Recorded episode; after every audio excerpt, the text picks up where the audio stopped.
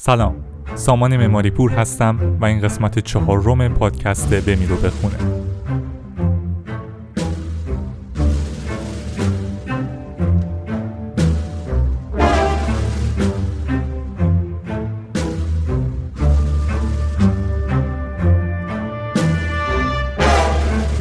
تو این پادکست که یک هفته در میون منتشر میشه سعی بر اینه که در مورد کتاب ها مقالات و اخباری که به بهتر شدن زندگیمون کمک می‌کنن. گفتگو کنیم و کنار هم یاد بگیریم.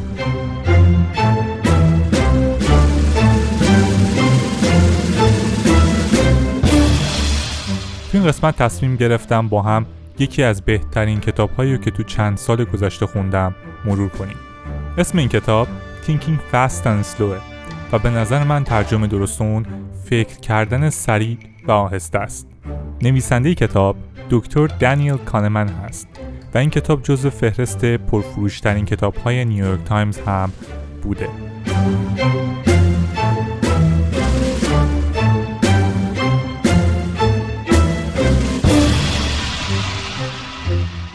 دکتر کانمن یک روانشناس و اقتصاددان مشهور اسرائیلی آمریکاییه که الان که با شما صحبت می‌کنم 85 سال سن داره.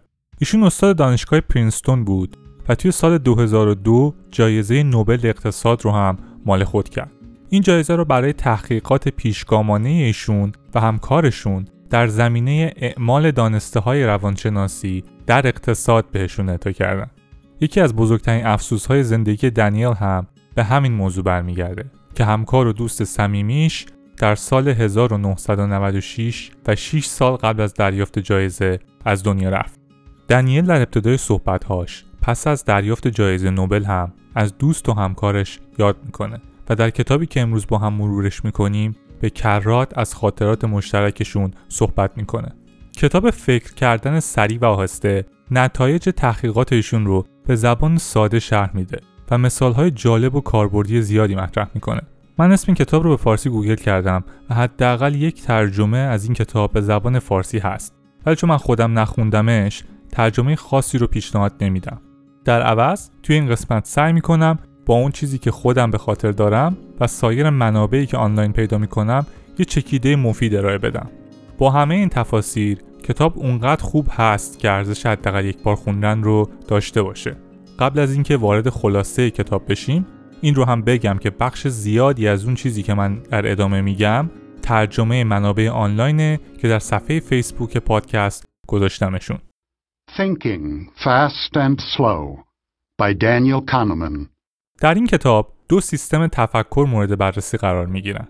سیستم یک سریع و به غریزه و احساسات ارتباط داره. سیستم دو به نسبت سیستم یک کنتره و مرتبط با منطق و کارهای حساب شده است. این کتاب این دو نوع سیستم تفکر رو بررسی می‌کنه و با هم مقایسهشون می‌کنه و بدون احساسات رو در مقابل منطق قرار میده.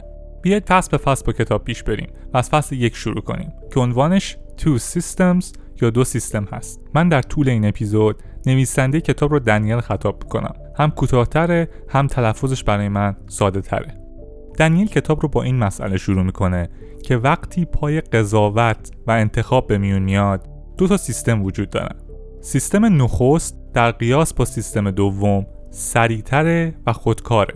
سیستم دوم هم به نسبت سیستم نخست کنتره و آگاهانه تر منظور از آگاهانه اینجا خداگاه بودنه. یعنی عملکرد سیستم در چارچوب خداگاه شماست و در مقابلش خودکار بودن به اون چیزی اشاره می‌کنه که در ناخداگاه شما اتفاق میفته بیایید نگاه دقیق تری به این دو سیستم بندازیم. دنیل سیستم نخست رو سریع و تقریبا خودکار یا غریزی توصیف می‌کنه. این نوع از فکر کردن تقریبا بدون تلاشی از سوی من و شما و بدون هیچ حس کنترلی انجام میشه. این سیستم تفکر فوق العاده تاثیرگذاره. خیلی بیشتر از اون چیزی که من و شما تصور می‌کنیم و تقریبا تمام تصمیمات و قضاوت های ما تحت تاثیرش قرار می‌گیرن. به عنوان مثال از این نوع تفکر جوابی که برای معادله ساده مثل دو به علاوه دو پیدا می‌کنید. یا اینکه می‌دونید وقتی من میگم نونو منتظر شنیدن پنیر هستین. نتیجه عملکرد سیستم تفکر نخست ماست. این سیستم در پشت پرده عکس ها و عملکردهای غریزی ماهرانه قرار داره. برای مثال بسیاری از عملکردهای ما در هنگام رانندگی یا راه رفتن خروجی این سیستمه و نتیجه آموزش طولانی مدتیه که این سیستم داشته. این سیستم در بخشی از حافظه ما یک ساختار تشکیل میده. که عادتهای ما رو به یک سری نشونه متصل می‌کنن. برای مثال حس آرامش رو به تصور شنیدن حقیقت یا کم شدن تنش متصل می‌کنه یا کوبیدن روی پدال ترمز رو به پریدن یک آبر وسط خیابون. دنیل سیستم تفکر دوم یا تفکر آهسته رو مسئول تفکرات پیچیده تر می‌دونه که به نسبت سیستم نخست مغز رو زودتر خسته می‌کنه. این سیستم نیاز به تمرکز و آگاهی من و شما برای پردازش افکار داره و ما اون رو به عنوان خداگاهمون می‌شناسیم. بخشی از ما که تصمیماتمون رو می‌گیره انتخاب می‌کنه و صاحب یک سری دلیل و باوره. برای مثال زیر نظر گرفتن رفتار خودمون یا افزایش دادن سرعت راه رفتنمون نیاز به دخالت این سیستم یا همون سیستم تفکر آهسته داره. شاید اینطور به نظر بیاد که سیستم دوم سیستم قالبه و سلطه بیشتری داره. اما دنیل توضیح میده که در حقیقت تفکر سریعه که سیستم غالبه و قهرمان داستان.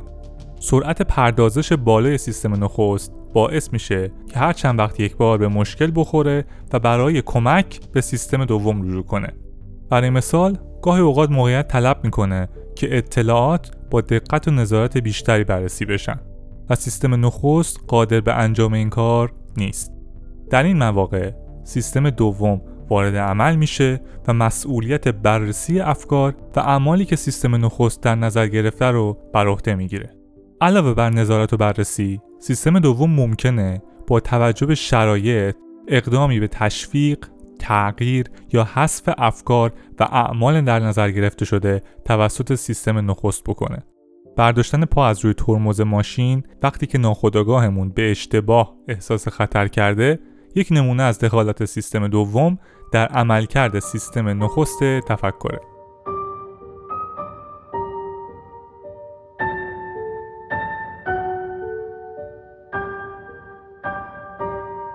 بعد از معرفی این دو سیستم دنیل به این موضوع اشاره می‌کنه که وقتی بحث تردید و شک به میون میاد عملکرد این دو سیستم متفاوته.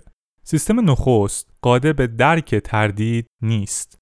در حالی که سیستم دوم ظرفیت درکش رو داره. این مسئله از اونجایی میاد که سیستم دوم معمولا همزمان دو انتخاب رو پیشنهاد میده که با هم سازگار نیستن. دنیل برای بررسی بیشتر تفاوت و ارتباط این دو سیستم به anchoring effect یا لنگر انداختن ذهن اشاره می‌کنه. لنگر انداختن موقعی اتفاق میفته که ما می‌خوایم تعداد چیزی رو که به صورت دقیق نمی‌دونیم تخمین بزنیم. و در ابتدا و قبل از اینکه تخمینی بزنیم حدس می‌زنیم که اون مقدار چی می‌تونه باشه. مثلا برای تخمین تعداد سکه های درون یک ظرف قبل از اینکه سعی به تخمین زدن بکنیم به اینکه 20 سکه توی ظرف هست فکر می‌کنیم. لنگر انداختن موجب میشه. عددی که در نهایت تخمین می‌زنیم نزدیک به اون مقدار مفروض اولیه بمونه.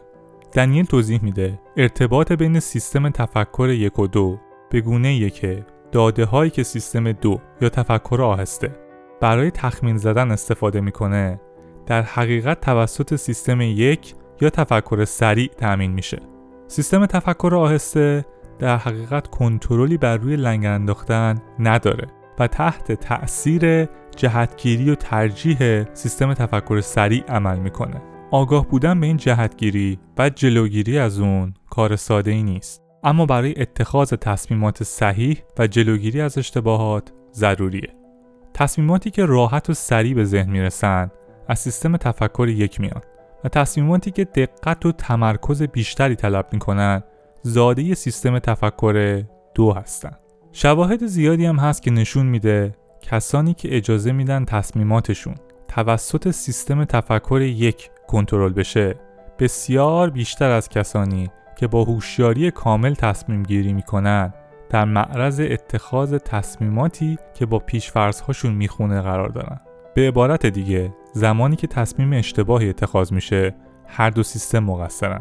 سیستم یک مقصر ارائه حدس اشتباهه و تقصیر سیستم دوم هم تایید و ارائه اون حدس اشتباه به عنوان تصمیم نهاییه. سیستم تفکر سریع معمولا حجم زیادی از شواهد و داده ها رو برای پیش بینی کردن و تصمیم گیری استفاده نمی‌کنه. به همین دلیل احتمال اینکه تصمیمات افراطی و دور از حقیقت و حتی غیر منطقی بگیره وجود داره. این از ذات سیستم تفکر سریع میاد که با سرعت و بدون داشتن شواهد کافی اقدام به نتیجه گیری می‌کنه. سیستم تفکر آهسته هم می‌تونه اشتباه کنه و دلیل اون تنبلی و تصمیم گیری کورکورانه است. تنبلی باعث میشه پیشنهادهای تفکر سریع رو بیچون و چرا بپذیریم و تصمیم گیری کورکورانه موجب میشه ابزار درست و صحیحی برای بررسی رابطه شواهد موجود با پیش بینی که انجام میدیم نداشته باشیم و در نتیجه تصمیم اشتباهی بگیریم.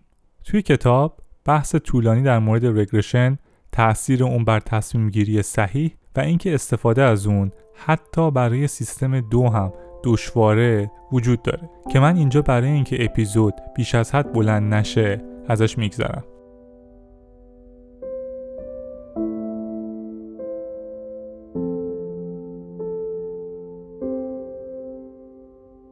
حالا می‌رسیم به بخش سوم. Overconfidence یا اعتماد افراطی.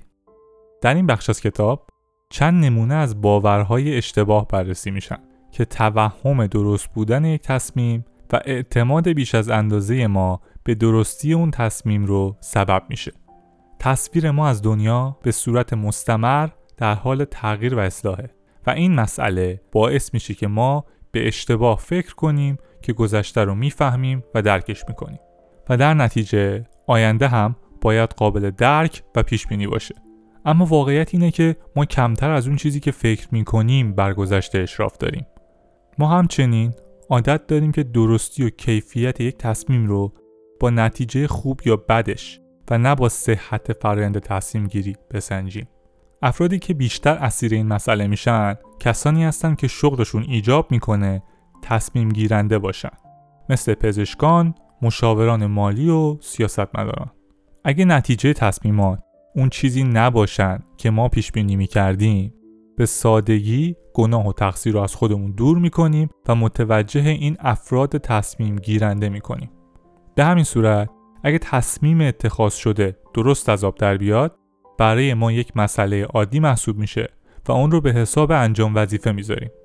این پدیده باعث میشه تصمیماتی که با احتیاط گرفته میشن اغلب بی ارزش به نظر بیان و نادیده گرفته بشن. در شرایطی که افرادی که دست به ریسکای بزرگ می‌زنن و با قمار کردن همه چیز به موفقیت های بزرگ می‌رسن بیش از اون که لایق باشن مورد ستایش قرار می‌گیرن و نتیجه تصمیم باعث میشه برای تصمیمات اشتباهشون مجازات نشن باور تفکر سریع یا سیستم نخست تفکر اینه که جهان باید قابل پیش بینی، سرراست و قابل فهم باشه. اما این توهمی بیش نیست. این توهم که ما گذشته رو می‌فهمیم و درکش می‌کنیم توهم قابل پیش بینی و کنترل بودن آینده رو به همراه داره. تا اینجای کتاب این رو می‌دونیم که تفکر سریع ما رو مجاب می‌کنه بدون توجه به شواهد زیاد تصمیمات رادیکال بگیریم و پیش بینی های بزرگ بکنیم و بیش از اندازه مطمئن باشیم که تصمیمی که گرفتیم تصمیم درستیه. دنیل بر این موضوع تاکید می‌کنه که واقعا باور کردنی نیست که ما با وجود اینکه دانش خیلی کمی داریم تا این اندازه بر درستی باورها و عقایدمون پافشاری می‌کنیم. با این وجود دنیل تاکید می‌کنه که حس اطمینان و اعتماد اهمیت زیادی برای ما داره. چرا که عامل حس آرامش ذهن ماست. شکی نیست که اشتباه در فرضیات و پیش های ما در مورد آینده اجتناب ناپذیره اما ما می‌تونیم از اشتباهاتمون درس بگیریم. درس نخست هم اینه که جهان کاملا غیر قابل پیش و خطا و اشتباه همواره رخ میده. درس دوم هم اینه که اعتماد به تصمیمات باید به عنوان معیاری از دقت اونها در نظر گرفته بشه. در حقیقت اعتماد کم به یک تصمیم همیشه بیشتر به حقیقت نزدیکه. به این مسئله هم توجه کنید که خوشبینی نقش پررنگ در شکل دادن زندگی ما ایفا می‌کنه. و افراد خوشبین مخترعان و کارآفرینان و سیاستمدارانی هستند که با ریسک کردن و پذیرفتن چالشهاش ما رو به اون جایی که امروز هستیم رسوندن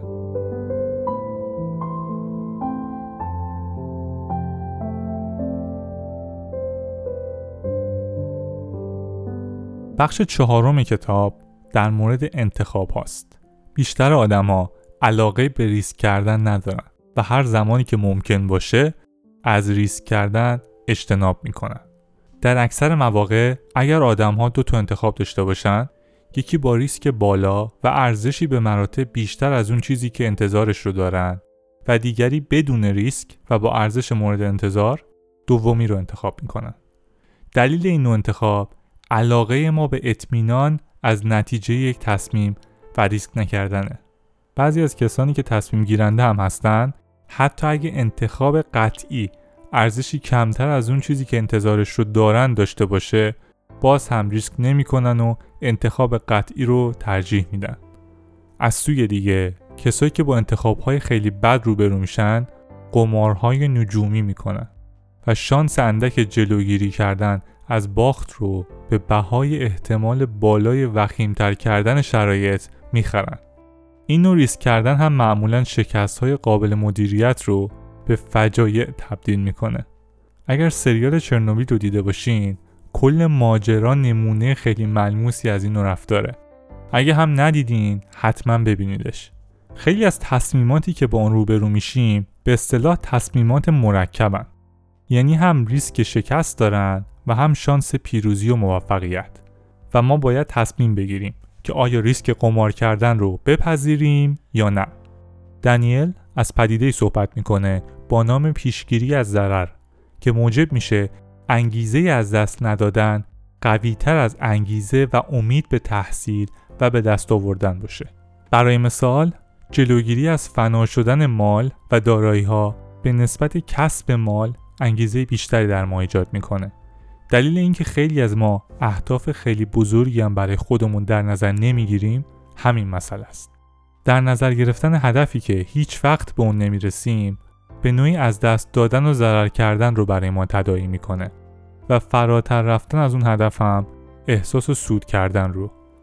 همین مسئله باعث میشه اکثر ما وقتی به یک هدف مشخص شده می‌رسیم تلاشمون رو کاهش میدیم و دلیلی برای فراتر رفتن نمی‌بینیم. و اینکه سود کردن نیست که مهمه بلکه جلوگیری از ضرر کردنه که ما رو به جلو می‌بره. مثال دیگهش وقتی که یک قانون در مجلس قرار تصویب نشه. تلاش اونایی که ضرر می‌کنن خیلی سختتر از اونهایی که از تصویب نشدنش سود می‌کنن. پذیرش شکست هیچ وقت ساده نیست و از جمله دلایلی که جنگ ها سالیان سال طول می‌کشن هم همینه. با وجود اینکه طرف بازنده می‌دونه که جنگ رو باخته. اغلب به کوچکترین امید جلوگیری از شکست دل خوش می‌کنه و به جنگیدن ادامه میده. همه ما وقتی برنامه ریزی می‌کنیم خروجی واضح به نظرمون موفقیت برنامه است. در حالی که در بیشتر مواقع شکست محتملتر از پیروزیه.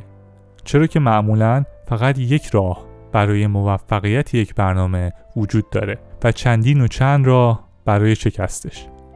در انتهای این بخش از کتاب دنیل از افسوس به عنوان چیزی فراتر از یک احساس نام می‌بره و افسوس رو نوعی از تنبیه می‌دونه. ما معمولا وقتی که اتفاق بدی رخ میده برای خودمون نسخه افسوس رو میپیچیم و به همین دلیل ترس از افسوس پشت بسیاری از تصمیماتیه که ما اونها رو اتخاذ می‌کنیم.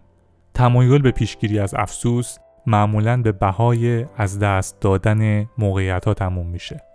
تصمیم گیرانی هم که قبلا در موردشون صحبت کردیم. می‌دونن که افسوس عضو جدا نشدنی از زندگیشونه و به نوعی در انتظار افسوس زندگی می‌کنن. این مسئله به حس افسوس قدرت میده و باعث میشه که نقش پررنگی در تمامی تصمیماتی که ما می‌گیریم ایفا بکنه. افسوس یکی از احساسات واهی ماست و اون چیزی که بهش رنگ میده تصور ما از واقعیت های دیگری است. که می‌تونستن در دسترس باشن و الان نیستن.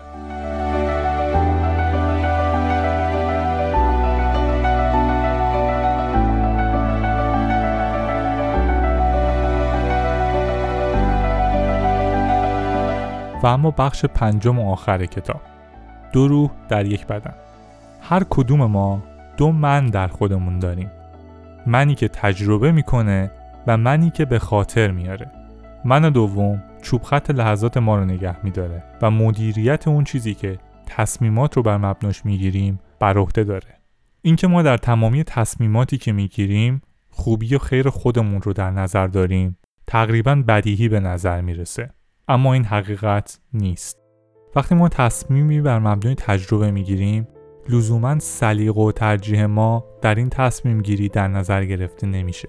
و مشکل اینجاست که تصمیمات و سلایق ما به شدت تحت تاثیر حافظه ما قرار دارند و حافظه ما همیشه وقایع و خاطرات رو به درستی به خاطر نمیاره. حتی حافظه کوتاه مدت ما هم از این محدودیت در امان نیست و اون چیزی که ما از 15 دقیقه پیش به خاطر میاریم لزوما چیزی نیست که اتفاق افتاده و این مسئله بر روی تصمیمات ما تاثیر می‌گذاره. حافظه ما بخشی از سیستم نخست یا تفکر سریعه و به گونه تکامل پیدا کرده که شدیدترین لحظه یا قله یک اتفاق لذت بخش یا دردناک و احساس ما در انتهای اون اتفاق رو به خاطر میسپاره. حافظه ای که تمام لحظات تجربیات ما رو به خاطر نمیاره نمی‌تونه به تصمیماتی منجر بشه که با تمایل ما برای لذت طولانی و درد و رنج کم همخونی داشته باشه. دنیل برای مثال از یک ازدواج شکست خورده صحبت می‌کنه. وقتی به خاطرات یک ازدواج شکست خورده فکر می‌کنین به احتمال زیاد بیشتر فکرهای منفی روند ناخوشایند جدا شدن و چند ماه آخر که سخت و پرتنش بودن رو به خاطر میارین. اون چیزی که نمی‌تونید به خاطر بیارید سالهای پر از شادی و عشقن که ازشون لذت بردین. اینکه تجربه پایان ناخوشایندی داشته دلیل بر بد بودن کل تجربه نیست اما متاسفانه ما محکوم به این هستیم که قسمت‌های ناخوشایند رو به خاطر بیاریم و این خاطرات بعد مبنای تصمیمات ما در آینده میشن. مورد دیگه که تصمیمات ما رو تحت تاثیر قرار میده احساساته. تجربه یک لحظه رو نمیشه به سادگی با یک عدد به عنوان میزان خوشنودی توی اون لحظه بیان کرد. انواع مختلفی از احساسات مثبت مثل عشق و لذت و احساسات منفی مثل عصبانیت و تنهایی وجود دارند و این احساسات مثبت و منفی همزمان و در تک تک لحظات ما حضور دارند اما ما قادریم که لحظات زندگیمون رو به دو دسته مثبت یا منفی تقسیم کنیم و خاطرات مربوط با هر لحظه رو با برچسب خوشی یا ناراحتی به خاطرمون بسپاریم. و در نهایت اگر تصمیمی قراره که خوبی و خوشحالی ما رو در نظر داشته باشه باید هر دو من رو یعنی من تجربه کننده و من یادآورنده رو در نظر بگیریم.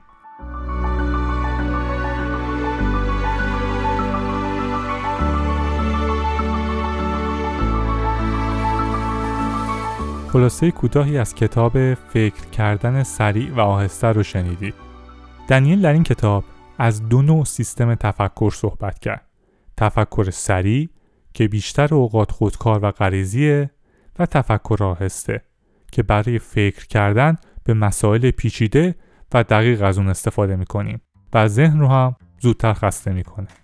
بیشتر اوقات ما به سیستم نخست یا تفکر سریع تکیه می‌کنیم و هر موقع که به دقت تصمیم گیری منطقی و ریزمینانه احتیاج پیدا می‌کنیم. فرمون تفکر رو دست تفکر آهسته میدیم که متخصص آنالیز و حل مسائله. برخلاف تفکر آهسته سیستم تفکر سریع توان تجربه تردید رو نداره و به سرعت و بدون در نظر گرفتن حجم زیادی از شواهد نتیجه گیری می‌کنه. عملکرد ذهن ما هم باعث میشه اولویت نخست ما گرفتن جلوی ضرر باشه و نه پیگیری سود و منفعت از سوی دیگه ما به اشتباه تصور می‌کنیم که همه چیز رو در مورد گذشته متوجه میشیم و می‌تونیم بر مبنای این شناخت آینده رو پیش بینی کنیم. تصمیمات ما از حافظه ما تاثیر می‌گیره اما اون چیزی که به خاطر میاریم با اون چیزی که تجربه کردیم اغلب یکی نیستن.